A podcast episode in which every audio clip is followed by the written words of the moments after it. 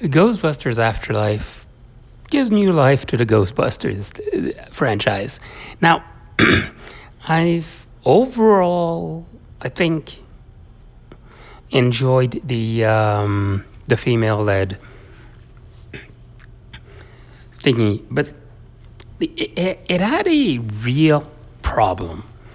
They never could decide between from scene to scene if they were a reboot or a sequel. And that hurt. I mean, yeah, it did. It um, it messed up the movie. This one is a clear, nice sequel, and I'm actually gonna gonna be pedantic on this one and not even call it a sequel. It's the next movie in the series. The um, when the term sequel came into use eons ago, um, it was basically to describe a movie following another movie that didn't need a continuation. Um, and it was a bit, um, well, uh, it was a bit negative. This one, not negative at all. Uh, although there is a couple of thingy repeating themselves, but it makes sense. Um, the um, as argued about another movie, uh, Crazy Cultist being Crazy Cultist, you get stuff like that happening. Uh, performances are extremely entertaining. The Return of Ecto 1 is delicious.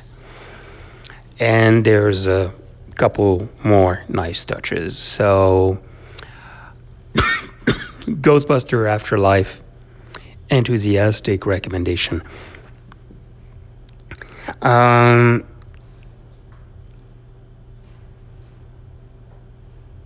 it could survive to be so, seen cold, but you should at least have seen the original Ghostbuster before you see it.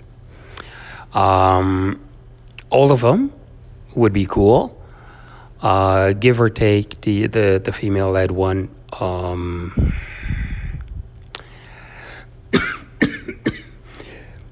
there's a delicious Hemsworth role in there.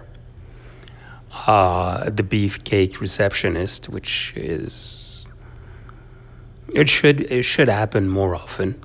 Um, it was extremely entertaining, but yeah, they, it, it, was a bit of a mess conceptually on that one. So um, if you feel brave enough for it, if you can get it for cheap, we're basically on the,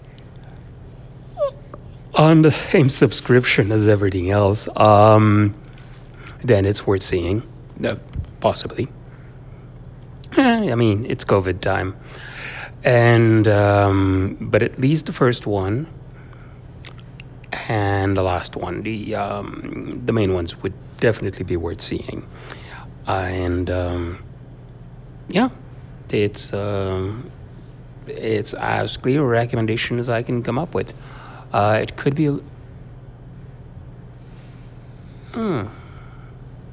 It might actually not even register as the usual level of scary. Uh, for it's more action adventure than scary. Um, which makes sense in a couple of ways. So there's no there's no risk to exposing the kiddies to it. Um, although it's not. Yeah, it might actually qualify as family friendly. Uh, so even less of an excuse not to watch.